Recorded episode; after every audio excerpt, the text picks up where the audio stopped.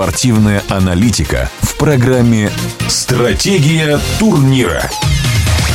В российской премьер-лиге туры подобны волнам. Тур идет за туром, только успевай записывать результаты. А если арифметические выкладки пока отложить в сторону, что можно отметить в футбольном плане? Восхождение наверх клуба «Сочи», который после победы в Волгограде оказался среди лидеров. Вопрос футбольному эксперту Александру Ухову. Фактически фарм-клуб «Зенита» и лидер. Как к такому факту относиться? Я думаю, к этому факту надо относиться так, как он существует. А существует он в российском футбольном пространстве, где дубль «Зенита» оказывается намного сильнее всех остальных.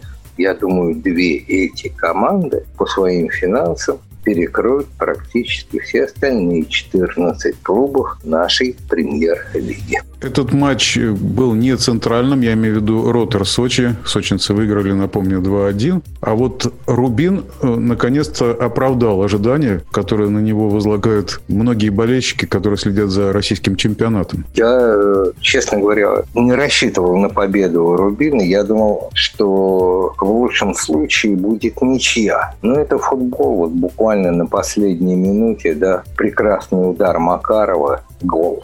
Но ну, вообще-то игра была равная. ЦСКА не заслуживал поражения, но в футболе всякие чудеса бывают. Хотя в нашем российском футболе практически без чудес. Если глянуть на таблицу, то уже абсолютно понятно, какие команды будут являться главными претендентами на вылет. А мы об этом с вами говорили еще до старта РПЛ. В общем, результат, хотя не по игре, но результат подчеркивающий то, что Рубин все-таки команда с очень большим потенциалом, просто очень большим. Те две команды, о которых я говорю, это Рубин и Сочи, которые реально могут подойти вплотную к э, Лиге Европы. Как вам кажется, потенциал Химок, он возрастет? Будет ли э, взаимосвязь между финансовым потенциалом, который возрос, и спортивным потенциалом, который пока оставляет желать лучшего? Во-первых, мы не знаем, возрос ли потенциал.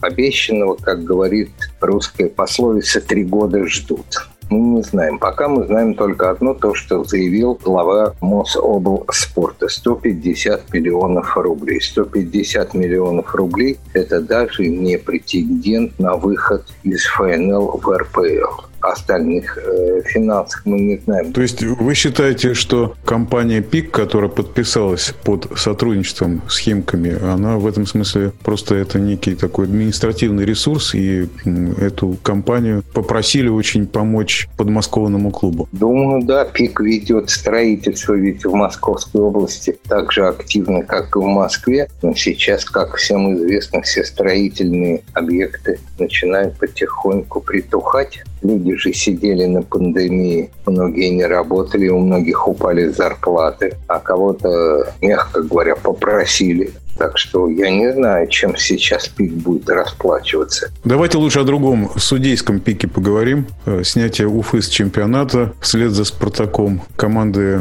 в связке идут в этом смысле? Хачатурянц говорит, что судьи отработали замечательно. Пусть он так говорит на мой взгляд, были ошибки допущены. Самые грубые, когда бы Ромян врезал Буци в голову игроку Уфы, и последовала только желтая карточка, а объяснение это просто смешное. Шипами прошел по касательной головы.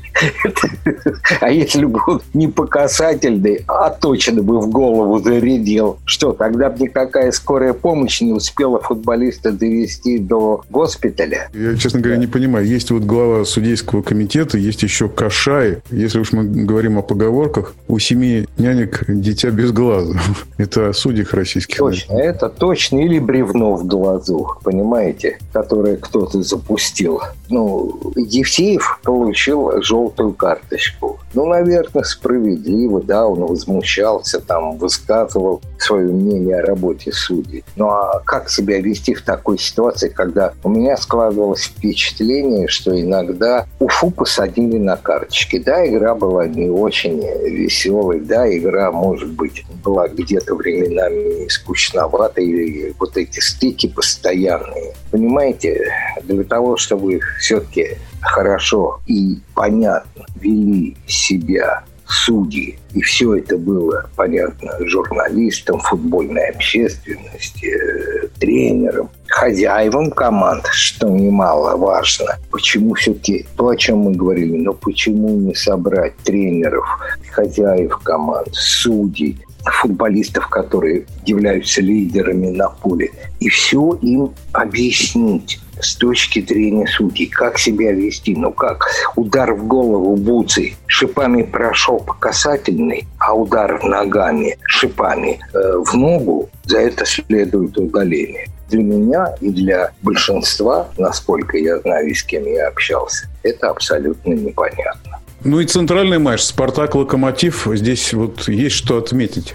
Да, здесь есть что отметить. И отметим, что посетил этот матч пресс-секретарь президента России Песков. И на вопрос, а за кого вы болели в этом матче, он профессионально ответил, а за кого здесь было болеть. А большинство, я думаю, болели за «Спартак», и букмекеры оказались правы, поставив ну, микроскопическое преимущество «Спартака», которое он и получил, проигрывая. Но у «Локомотива», конечно, катастрофа была. Выбыли два ведущих игрока. Баринов и Миранчук, когда вот эти футболисты больше не появлялись на поле, Спартак окончательно дожал и дожал с помощью прекрасного гола Соболева. Я думаю, что эта победа спартаковская вполне заслужена, потому что во втором тайме, конечно, Локомотив ничего не мог противопоставить очень быстрой, правильной игре Спартака. Спартак молодец. И надо отметить, что Тедеско вернулся. Вот эти, знаете, вообще конфигурации, которые выстраиваются вокруг Спартака. Быть может, Спартак каждый день, каждый буквально день дает повод о нем говорить. Тедеско уехал в Германию, да, он был там в Германии. Вот Тедеско все. Это последний матч, и все. Больше Тедеско не будет на поле. Нет, э, Тедеско у руля. И мне очень понравилось, как Тедеско вышел э, на поле встал в круг вместе с игроками, и первый запрыгал, и эта веселая кутерьма продолжалась во главе с Тедеско несколько минут. Вот это как-то, мне кажется, по-человечески интересно и для футболистов, и для болельщиков, что вот такой наш главный тренер вместе с игроками на поле. Это был лишь эпизод подкаста «Стратегия турнира» мнения первого вице-президента Федерации спортивных журналистов России Александра Ухова. Стратегия турнира. Стратегия турнира.